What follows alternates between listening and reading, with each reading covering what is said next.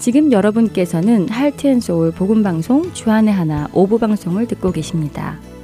주안의 하나 오부에는 자녀들이 직접 성경을 읽는 Let's Read the Bible, 하나님께 쓰는 편지 Dear God, 하나님이 누구신지 알아가는 I am who I am, 그리고 드라마를 통해 그리스도인의 가치관을 세워나가는 Story Time이 준비되어 있습니다. 먼저 Let's Read the Bible 함께 하시겠습니다.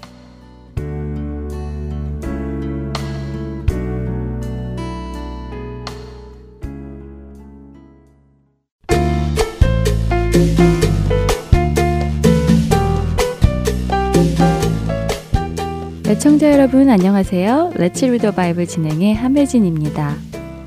천국에는 누가 들어갈 수 있을까요? 오늘 예수님께서는 마태복음 22장 1절에서 13절에 아주 특별한 비유를 하나 들어주십니다. 아들의 혼인잔치를 베푸는 왕이 사람들을 잔치에 청하지요. 그런데 청함을 받은 사람들이 각자 자기 일에 바빠서 잔치에 참여하지 않기도 하고 어떤 자들은 잔치 초대장을 가지고 온 왕의 종들을 잡아 모욕하고 죽이기까지 했다고 합니다. 이 일을 들은 왕은 노하여서 군대를 보내 왕의 종들을 죽인 자들을 심판합니다. 그리고는 아들의 혼인잔치가 준비되어 있으니 새로운 사람들을 초청하라고 하지요. 왕은 종들에게 내 거리에 가서 사람을 만나는 대로 혼인잔치에 초청을 하라고 합니다. 그 사람이 악한 사람이던 선한 사람이던 상관없이 만나는 대로 모두 데려오라고 했지요. 그래서 잔치에는 손님들이 가득했습니다. 당시에 혼인잔치에 참여하기 위해서는 예복을 입어야 했습니다. 그러나 지금 이 잔치에 온 사람들은 처음부터 혼인잔치 오려고 마음먹은 사람들이 아니라 길을 가다가 초청을 받아온 사람들입니다. 그런 사람들은 예복이 없지요. 이런 경우에는 왕이 잔치에 참여하는 사람들에게 예복을 선물한다고 합니다. 그러니 이 잔치에 온 사람들은 모두 왕이 준 예복을 입고 그 잔치에 참여하여 왕의 아들의 결혼을 축하해 주어야 하는 것이지요. 그런데 마태복음 22장 11절을 보니 이 잔치에 온 사람 중에 한 사람이 예복을 입지 않고 있습니다. 왕은 그 사람에게 어찌하여 예복을 입지 않고 여기 들어왔느냐고 물었지요. 그러나 그는 아무런 대답을 할 수 없었습니다. 왜냐하면 왕이 준비해 준 예복을 거부하고 자신의 옷을 입고 참석했기 때문입니다. 이것은 왕의 은혜를 거부하는 아주 무례한 일이었습니다. 그래서 왕은 그의 손발을 묶어 어두운 데 내던지라고 명령하지요. 예수님은 이 비유를 통해 무엇을 우리에게 이야기해 주시려 하시는 것일까요? 먼저는 하나님께서 천국의 잔치를 준비하여 유대인들을 초청하셨는데 유대인들이 그 초청을 거부하고 심지어 하나님의 초청장을 가지고 온 선지자들을 죽인 것을 말씀하십니다. 그래서 하나님은 그들 대신 이방인을 초청하십니다. 비록 그들이 죄인이어도 상관없이 말입니다. 대신 모든 사람은 천국 잔치에 들어올 때 하나님께서 준비해 주신 예복을 입어야 합니다. 그것은 바로 그리스도의 옷입니다. 갈라디아서 3장 27절은 누구든지 그리스도와 합하기 위하여 세례를 받은 자는 그리스도로 옷 입었다고 하십니다. 그렇습니다. 천국 잔치에 들어가기 위해서는 하나님께서 은혜로 주신 예수 그리스도로 옷 입어야만 합니다. 그 은혜를 거절하고 자기의 옷을 입고 들어가는 자는 하나님의 은혜를 거부하는 무례한 사람입니다. 그 사람은 천국에 들어갈 수 없습니다. 오직 예수님을 통해서만 들어갈 수 있는 것입니다. 여러분은 여러분 스스로의 옷을 입고 천국에 가려고 하시나요? 그래서는 안 됩니다. 여러분이 천국에 가시기 위해서는 하나님께서 은혜로 주신 예수 그리스도를 입으셔야 합니다. 자신의 옷을 벗고 예수 그리스도로 옷 입는 우리 모두가 되기 바랍니다.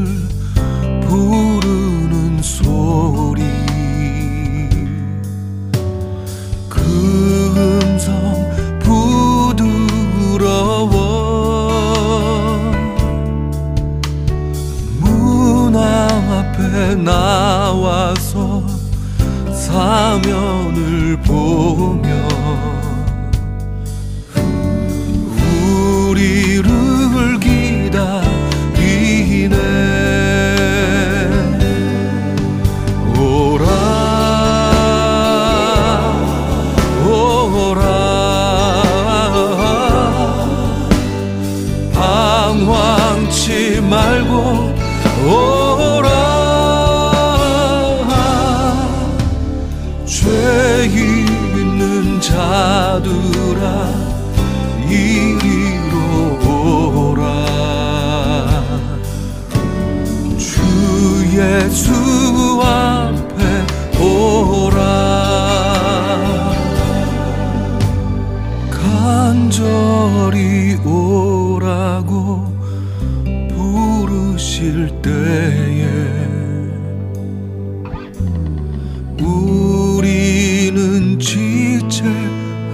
하려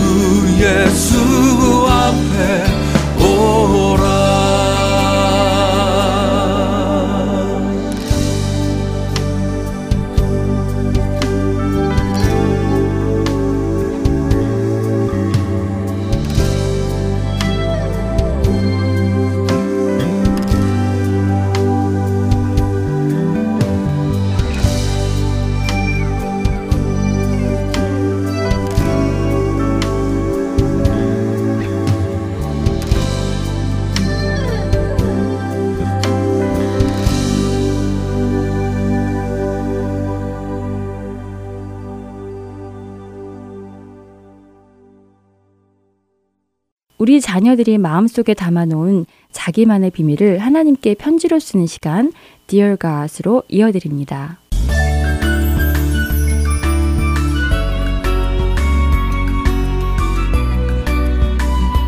사랑하는 하나님, 오늘은 제 생일날인 거 아시죠? 저를 이 땅에 태어나게 해 주셔서 감사드려요. 좋은 아빠와 엄마를 주신 것도 감사드리고요.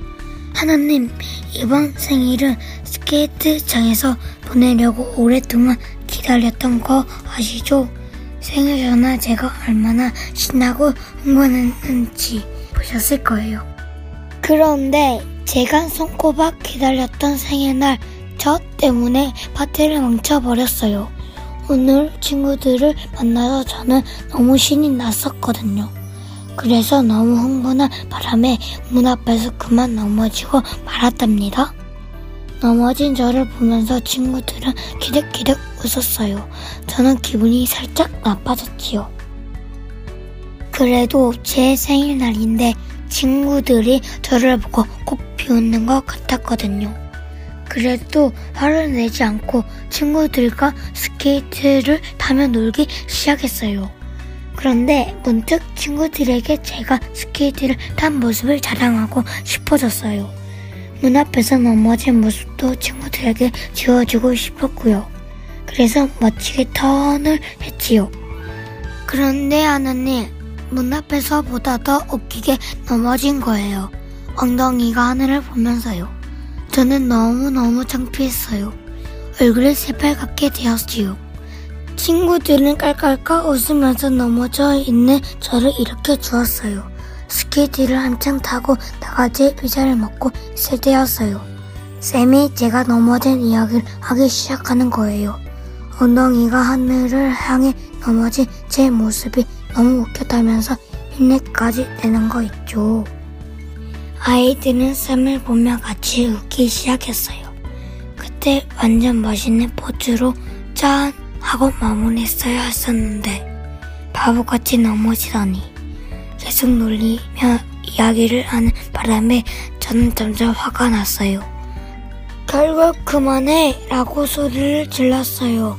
그리고는 생일 파티 그만할 거야. 너희들 다 집에 가. 라고 말했는데요. 분위기가 이상해졌고 친구들도 기분 나빠하며 모두 집에 가버렸지요. 친구들이 모두 집으로 가고 엄마는 저에게 말씀하셨어요. 친구들이 놀린 것 같아 기분이 나쁜 것은 알겠지만 그렇게 화를 내는 것은 옳지 않다고 하셨지요. 쌤에게 조용히 가서 쌤 이제 그만해 줄래? 놀림받는 것 같아 기분이 좋지 않아 라고 말을 해주어야 한다고 말씀해 주셨어요. 그러면 쌤도 그만두었을 거라고요. 엄마는 오랫동안 기다렸던 생일 파티에 화를 내버려서 좋지 않게 끝난 것이 안타깝다고 하셨어요. 생각해보니 엄마 말씀이 맞더라고요. 제 생일을 축하해주러 친구들인데 저는 그런 친구에게 화를 내버렸으니 말이에요. 하나님 죄송해요. 친구들에게도 너무 미안하고요.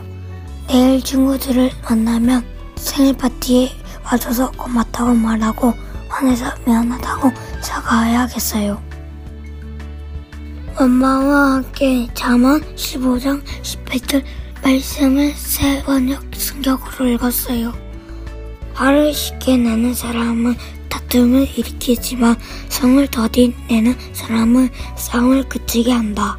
하느님, 이제는 화가 나도 바로 화를 내버리는 어리석은 행동을 하지 않고 지혜 있게 행동하는 제가 될게요. 안녕히 계세요.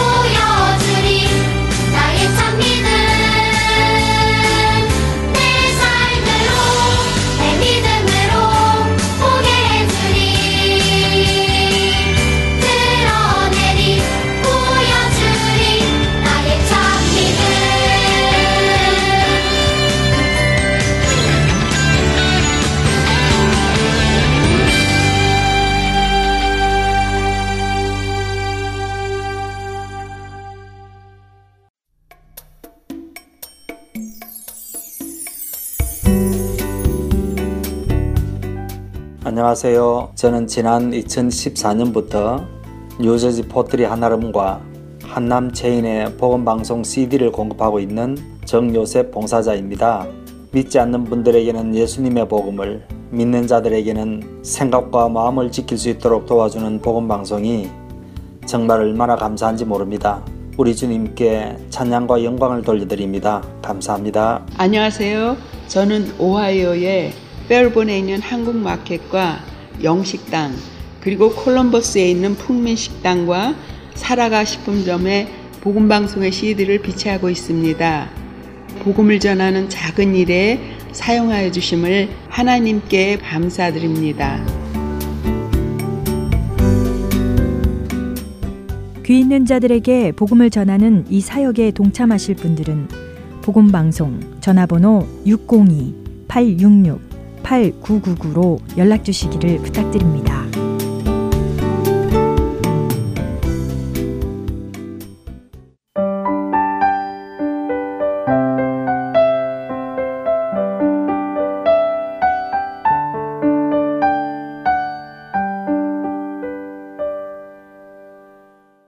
이어서 I am who I am 시간입니다.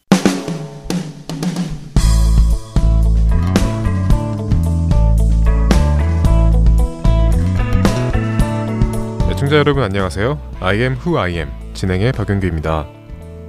여러분은 핸드폰으로 게임하시는 거 좋아하시나요? 비디오 게임이나 또 TV를 보는 것은 어떠신가요? 저는 어릴 때 게임하는 걸 참 좋아했었는데요. 저희 부모님께서는 일주일에 딱 한 시간만 허락해 주셨습니다. 그런데 게임을 너무 좋아하는 저는 틈만 나면 게임을 하고 싶은 생각이 들어서 게임기를 쳐다보곤 했었죠. 그러다가 부모님께서 바쁘시거나 저를 안 보고 계신다는 생각이 들면 몰래 방에 숨어서 게임을 하기도 했습니다. 신기하게도 그때마다 부모님께서는 어떻게 하셨는지 제가 몰래 게임하는 걸 발견하셔서 혼이 많이 났었습니다. 그럴 때면 저는 부모님이 나만 쳐다보고 계신가? 혹시 내 방에 CCTV라도 달아놓으셨나? 라는 생각이 들기도 했죠. 여러분도 저처럼 부모님께서 모르실 거라 생각하고 몰래 무언가를 했는데 들켜버려서 혼난 경험이 있으신가요? 우리는 왜 자꾸 부모님 몰래 무언가를 하고 싶을까요? 생각해보면 우리가 몰래 하고 싶은 것들은 다 재미있는 것들입니다. 그러나 재미있기는 하지만 우리에게는 좋지 않은 영향을 미치는 것들이죠. 그래서 부모님께서 시간을 정해주시거나 허락하지 않으시는 것이죠. 게임만 생각해봐도 그런데요. 게임을 하면 너무 재미있습니다. 시간 가는 줄도 모르고 빠져들게 되죠. 그런데 게임을 하는 것이 우리에게 좋은 것일까를 생각해 보면 그렇지 않습니다. 게임을 하는 동안 우리는 다른 생각을 전혀 하지 못하기도 하고 때로는 너무 폭력적이기도 하고 늘 누군가와 대결을 하여 꼭 이겨야 한다는 생각을 갖게 하기도 합니다. 그리고 이런 영향은 게임을 마친 후에 우리 삶에 나타나기도 하죠. 다시 게임을 하고 싶은 생각에 다른 일에 집중을 못하기도 하고, 게임에서와 같이 친구와도 경쟁하기도 하고, 심지어 다른 친구에게 폭력적인 모습을 보이게 될 때도 있습니다. 그래서 이런 영향을 알고 계시는 부모님께서는 우리에게 게임하는 시간을 결정해 주시는 것입니다. 또 허락하지 않으시는 게임도 있고요. 하지만 우리는 이러한 사실을 알면서도 여전히 부모님의 뜻을 거스르고 우리가 원하는 것을 하는 것이죠. 죄도 이와 같습니다. 하나님께서 죄라고 하신 것이 죄라는 것을 알면서도 그 죄가 우리를 사망에 이르게 하는 것을 알면서도 우리는 그 죄가 주는 즐거움으로 인해 몰래 죄를 짓고는 하죠. 죄가 나쁜 것인 줄 알면서도 그만두기가 참 어렵습니다.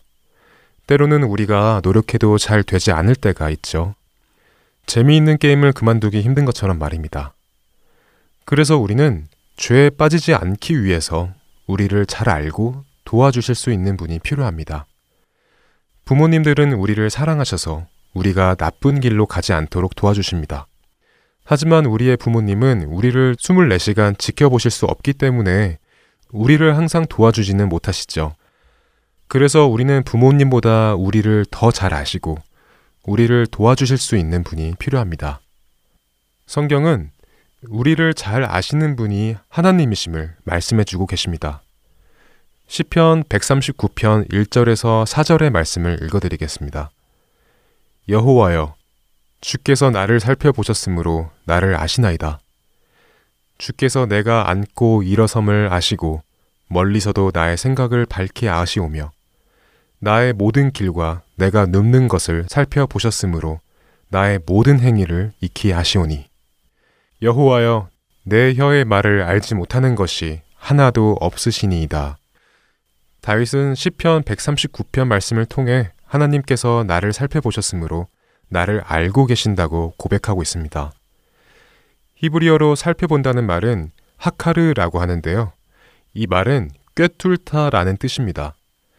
하나님께서 나를 살펴보셨다는 것은 나에 대해서 이미 꿰뚫고 계시다는 것이죠. 내가 어떤 행동을 하는지, 내가 어떤 생각을 하고 있는지, 내가 어디로 가는지, 또 무엇을 하는지 모두 알고 계신 것입니다. 우리의 모든 행동을 다 알고 계십니다. 여러분은 이렇게 우리의 모든 죄를 다 알고 계시는 하나님이 무섭게만 생각이 되시나요? 하지만 이렇게 생각해 보죠. 하나님은 죄인인 우리가 멸망할 것을 이미 아시기에 그 아들을 주시고 우리를 얻으셨습니다.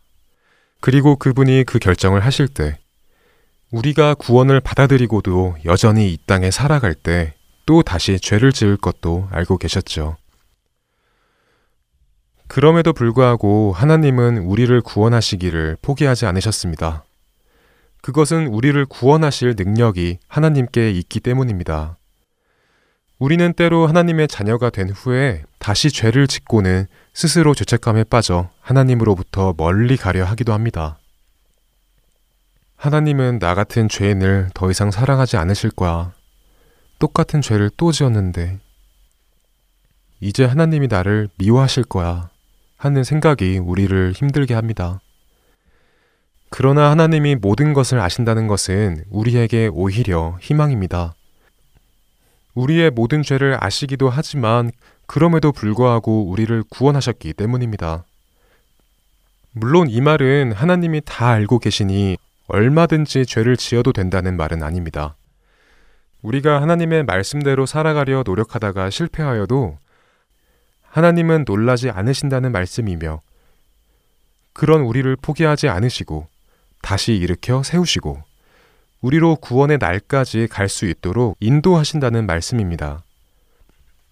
로마서 11장 29절은 하나님의 은사와 부르심에는 후회하심이 없다고 하십니다. 이미 아시고 부르셨기 때문이고 이미 아시고도 선물을 주셨기 때문이죠. 시편 139편을 쓴 다윗은 그렇기에 그런 하나님께 24절에 이렇게 고백합니다. 내게 무슨 악한 행위가 있나 보시고 나를 영원한 길로 인도하소서. 내게 악한 행위가 있는 것을 보시고 그것을 고치셔서 나를 영원한 길로 인도해 달라고 하나님께 부탁합니다. 이것이 하나님을 믿는 우리 자녀들이 할 수 있는 특권입니다. 하나님, 저 이러고 싶지 않은데 잘 안 돼요. 하나님께서 보시고 고치셔서 저를 영원한 길로 인도해 주세요. 라고 할 수 있는 것이 말입니다. 모든 것을 아시는 하나님은 우리에게 두려운 일이 아니라 오히려 감사한 일입니다. I am who I am 마치겠습니다. 저는 다음 주에 다시 뵙겠습니다. 안녕히 계세요.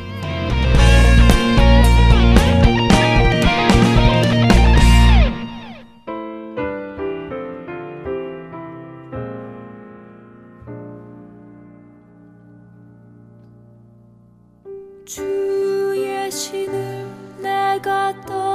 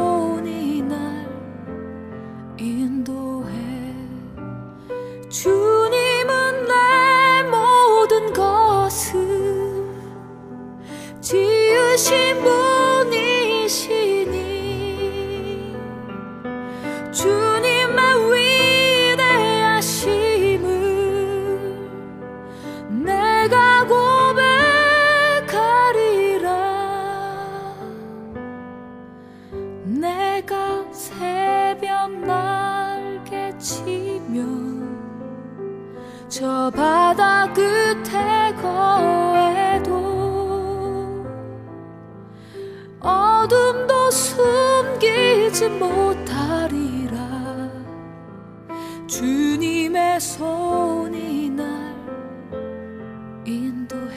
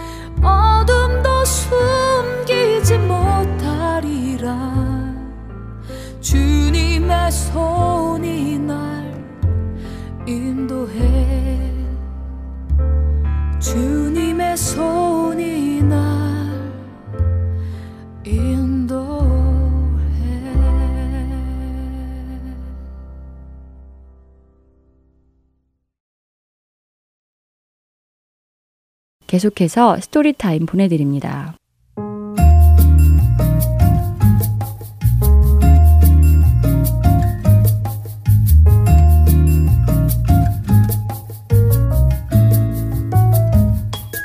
애청자 여러분 안녕하세요. Story Time 진행의 최소영입니다. 만일 자녀들 주위에 뇌수막염과 같이 전염성이 높은 바이러스에 걸린 사람이 있다면 그것이 자녀들에게 전염되는 것을 막기 위해 그 사람과 같은 공간에 있지 않도록 하겠지요. 바이러스를 통해 질병이 우리 몸에 전염될 수 있는 것처럼 죄가 만연한 곳에 거한다면 우리의 영혼도 그 죄의 영향을 받게 될 수 있습니다. 질병에 걸리지 않기 위해 몸을 보호하도록 애쓰는 것처럼 죄로부터 우리의 영을 보호하기 위해 노력해야 할 텐데요. 죄로부터 우리 자녀들의 영을 보호하기 위해서는 어떻게 해야 할까요? 이것에 대해 성경을 통해 자녀들과 함께 나누어 보는 시간 되시길 바랍니다. 먼저 스토리의 줄거리 들려드리겠습니다. 제목은 Double Exposure입니다. 오늘 스토리는 제프와 제프의 친구 앨런 그리고 필이 겪는 이야기입니다. 금요일 방과 후 스쿨버스 안에서 이야기는 시작되는데요. 제프는 친구 앨런 그리고 필과 함께 앉아 집에 가고 있는 중이었지요. 그런데 앨렌의 표정과 상태가 많이 아파 보입니다. 하지만 필은 평소처럼 앨렌에게 장난을 쳤지요. 아파 보이는 앨렌을 보며 제프는 그만 놀리라며 주의를 줬고 무안해진 필은 오늘 저녁 샘의 집에서 열리는 파티 이야기로 화제를 돌립니다. 집에 도착한 제프는 옷과 책을 가지런히 정리한 뒤 조심스레 샘의 파티에 가도 되냐고 어머니에게 여쭈어 봅니다. 어머니는 샘이 제임스의 동생이란 걸 기억해 내시고는 파티에 가는 것을 허락하지 않으십니다.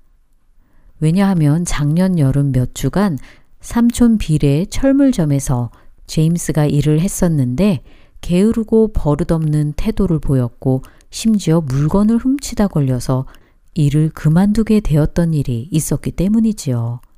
제프는 샘은 제임스와 다르다고 이야기하며 늘 본인만 이런 모임에 참석할 수 없는 것이 지겹다고 말하지만 엄마는 다른 사람들이 다 하더라도 함께 하려고 해서도 안 되는 것들이 있다고 몇 번이나 이야기하지 않았느냐며 주의를 주십니다. 그때 엘렌의 엄마 글로리아에게 전화가 왔는데요.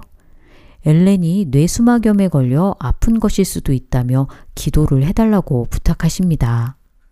어머니는 제프에게 엘렌이 뇌수막염이라는 아주 전염성이 강한 병에 걸린 것 같다며 현재 병원에서 격리되어 검사받고 있다고 이야기해 주시지요. 그리고 만약 엘렌이 뇌수막염 판정을 받게 되면 함께 있었던 제프와 필, 그리고 반 전체 친구들이 주사를 맞아야 한다고 말씀하시지요. 아프지도 않은데 왜 주사를 맞아야 하느냐는 제프의 질문에 전염성이 강한 질병에 걸린 엘렌 옆에 있으면 그 병에 같이 감염될 확률이 높다고 하시며 그 병으로부터 보호하기 위해서 주사를 맞아야 한다고 설명을 해주시지요. 얼마 후 필의 엄마 비비안에게서 필이 제프네 집에 있느냐며 물어보는 전화가 옵니다. 같은 시간 샘의 생일 파티에서 제임스는 동생들에게 망을 보게 하고 자신의 친구들과 마약을 했다고 합니다. 경찰은 마약을 한 형들을 모두 체포하고 어린 동생들은 집으로 보냈는데 필이 보이지 않는다며 필이 어디 있는지 아냐고 경찰이 집으로 전화했다고 하지요. 전화를 끊고 제프는 걱정이 되어 안절부절 못하고 있었지요. 다행히 시간이 얼마 지나지 않아 비비안에게서 필이 집에 잘 도착했다는 전화를 받습니다. 다음 날 토요일 아침이 되었고 제프네 집에 필이 놀러 왔는데요. 어제 샘의 생일 파티에 샘의 반 친구들보다 제임스 형의 친구들이 더 많이 와서 거칠고 괴상한 노래를 크게 틀어놓고 마약을 한 듯 이상한 행동을 보였다고 이야기합니다. 그 말을 들으신 어머니는 그렇기 때문에 그 자리에 가는 것을 반대했었다고 말씀하시며 뇌수막염 균들을 비유해서 말씀해 주십니다.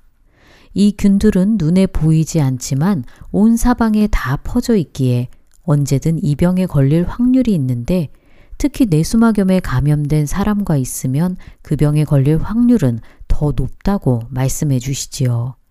이와 마찬가지로 온 세상 곳곳에 죄는 퍼져 있지만 집에 있는 것보다 그 파티에 참석하는 것이 죄를 짓게 될 확률이 더 높다고 말씀하십니다. 어머니는 질병으로부터 우리를 보호하기 위해 노력하는 것처럼 죄로부터 우리의 영을 보호하기 위해 어떻게 하는 게 좋을지 아이들에게 물어보시지요. 아이들은 기도하기, 교회 예배에 참석하기, 성경 읽기 등등 대답을 합니다. 그러자 어머니는 시편 119편 11절 내가 주께 범죄하지 아니하려 하여 주의 말씀을 내 마음에 두었나이다 하는 말씀과 데살로니가 전서 5장 22절 악은 어떤 모양이라도 버리라 라는 말씀을 읽어 주시며 이 말씀대로 살아야 한다고 하시지요. 아이들은 그제서야 죄가 넘치는 어떤 장소에 가서 함께 죄를 범하는 행동을 하지 않더라도 그들과 똑같은 사람처럼 되는 것이라는 엄마의 말씀을 이해하게 됩니다. 때마침 엘렌의 엄마에게서 연락이 왔고 다행히 엘렌은 뇌수막염은 아니지만 다른 어떤 바이러스에 걸려서 며칠 입원 치료 후 퇴원을 하게 될 거라는 소식을 전해줍니다. 제프는 뇌수막염균에만 노출되었었지만 필은 뇌수막염균과 더불어 죄에도 노출되었던 이중 노출에 대한 이야기를 하며 오늘의 스토리는 여기서 마칩니다. 찬양 한 곡 들으신 후 Story Time 계속 이어집니다.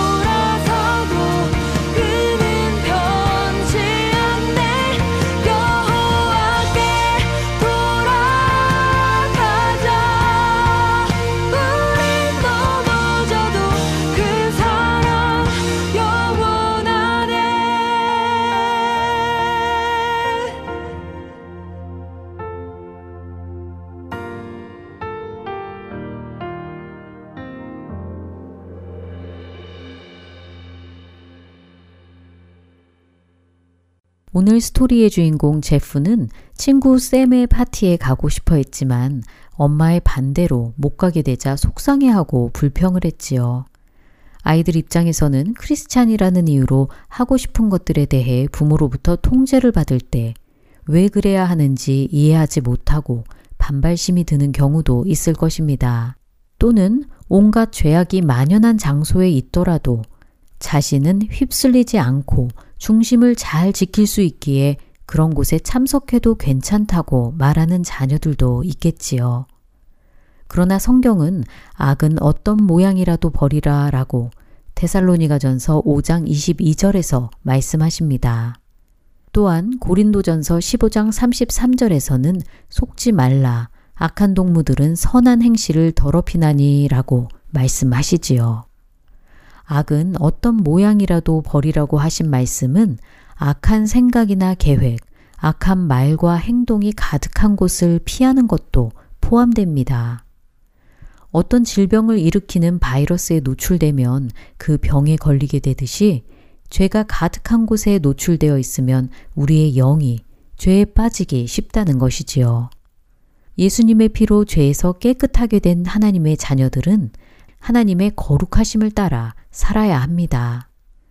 죄가 가득한 곳에 함께 해서는 안 됩니다. 아브라함의 조카 롯은 스스로 소돔 땅을 택하여 거기에 거했습니다. 소돔 사람들은 하나님 앞에 악한 자들이었지요. 창세기 13장 13절에서 소돔 사람은 여호와 앞에 악하며 큰 죄인이었더라 라고 말씀하십니다. 악한 행위가 만연한 소돔에 거했던 롯은 어땠을까요?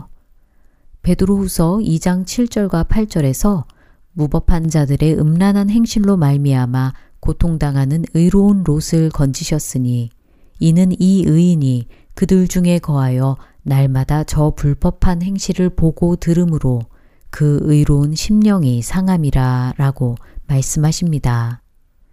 소돔에 거했던 롯은 소돔 사람들의 음란한 행실로 인해 고통당했고 그들의 불법한 행실을 날마다 보고 들음으로 인해 심령이 상했다는 것이지요.